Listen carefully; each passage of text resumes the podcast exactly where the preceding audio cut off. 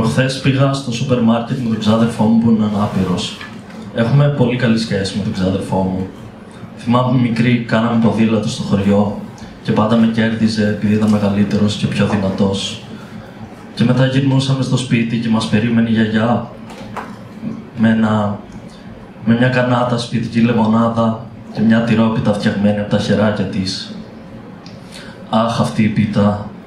Οικογενειακή συνταγή χρόνων. Πήγαινα από γιαγιά σε γιαγιά. Θυμάμαι, θυμάμαι μια μέρα καθόμουν και έβλεπα αποσβολωμένος τη γιαγιά μου να φτιάχνει αυτή την πίτα. Είναι σαν να τη βλέπω τώρα μπροστά μου. Πασπάλιψε με αλεύρι το τραπέζι, πήρε τη ζύμη και τη ζύμωνε με τόση αγάπη, τόση θαλπορή, σαν να, σαν να, σαν να έκλαινε στη σκάφη δύο από τα κιλοτάκια της. Μετά πήρε τη ζύμη και την έκοψε σε δύο κομμάτια, το ένα μεγαλύτερο από το άλλο. Πήρε το μικρό κομμάτι και το άνοιξε στο μέγεθος του ταψιού. Μετά πήρε ένα πινέλο και άρχισε να πασπαλίζει το φύλλο με λάδι, σαν ένας νέος φιλόδοξος Πικάσο και να πασπαλίζει και να το στριφογυρίζει και να πασπαλίζει και να το στριφογυρίζει. Σε κάποια φάση το άφησε για 15 λεπτά να ξεκουραστεί. Λογικό, τόση ώρα το ζήμωνε. Λίγη ώρα μετά πήρε την άλλη ζύμη και την έκοψε σε πολλά μικρά μπαλάκια.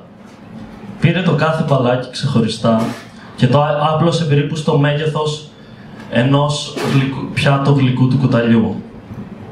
Αχ, έφτιαχνε η γιαγιά ένα γλυκό του κουταλιού κεράσι. Χάλια ήτανε.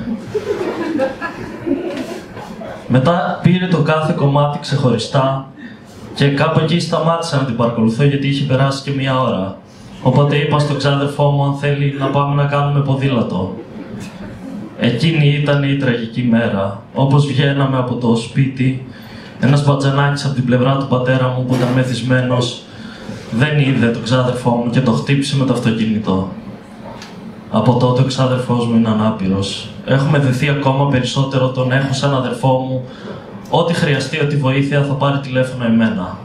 Και όχι για να με αγκαρέψει, απλά για να κάνουμε κάτι μαζί και να περάσουμε λίγο χρόνο. Και προχθές μου είπε ότι ήθελε να πάει στο σούπερ μάρκετ, γιατί ήθελε να μου κάνει το τραπέζι και να μου φτιάξει τη σπιτική πίτα της γιαγιάς. Αλλά όταν πήγαμε να φύγουμε από το σούπερ μάρκετ, ο security δεν τον άφηνε να φύγει. Γιατί έλεγε ότι δεν επιτρέπεται να πάρει στο σπίτι σου το καροτσάκι.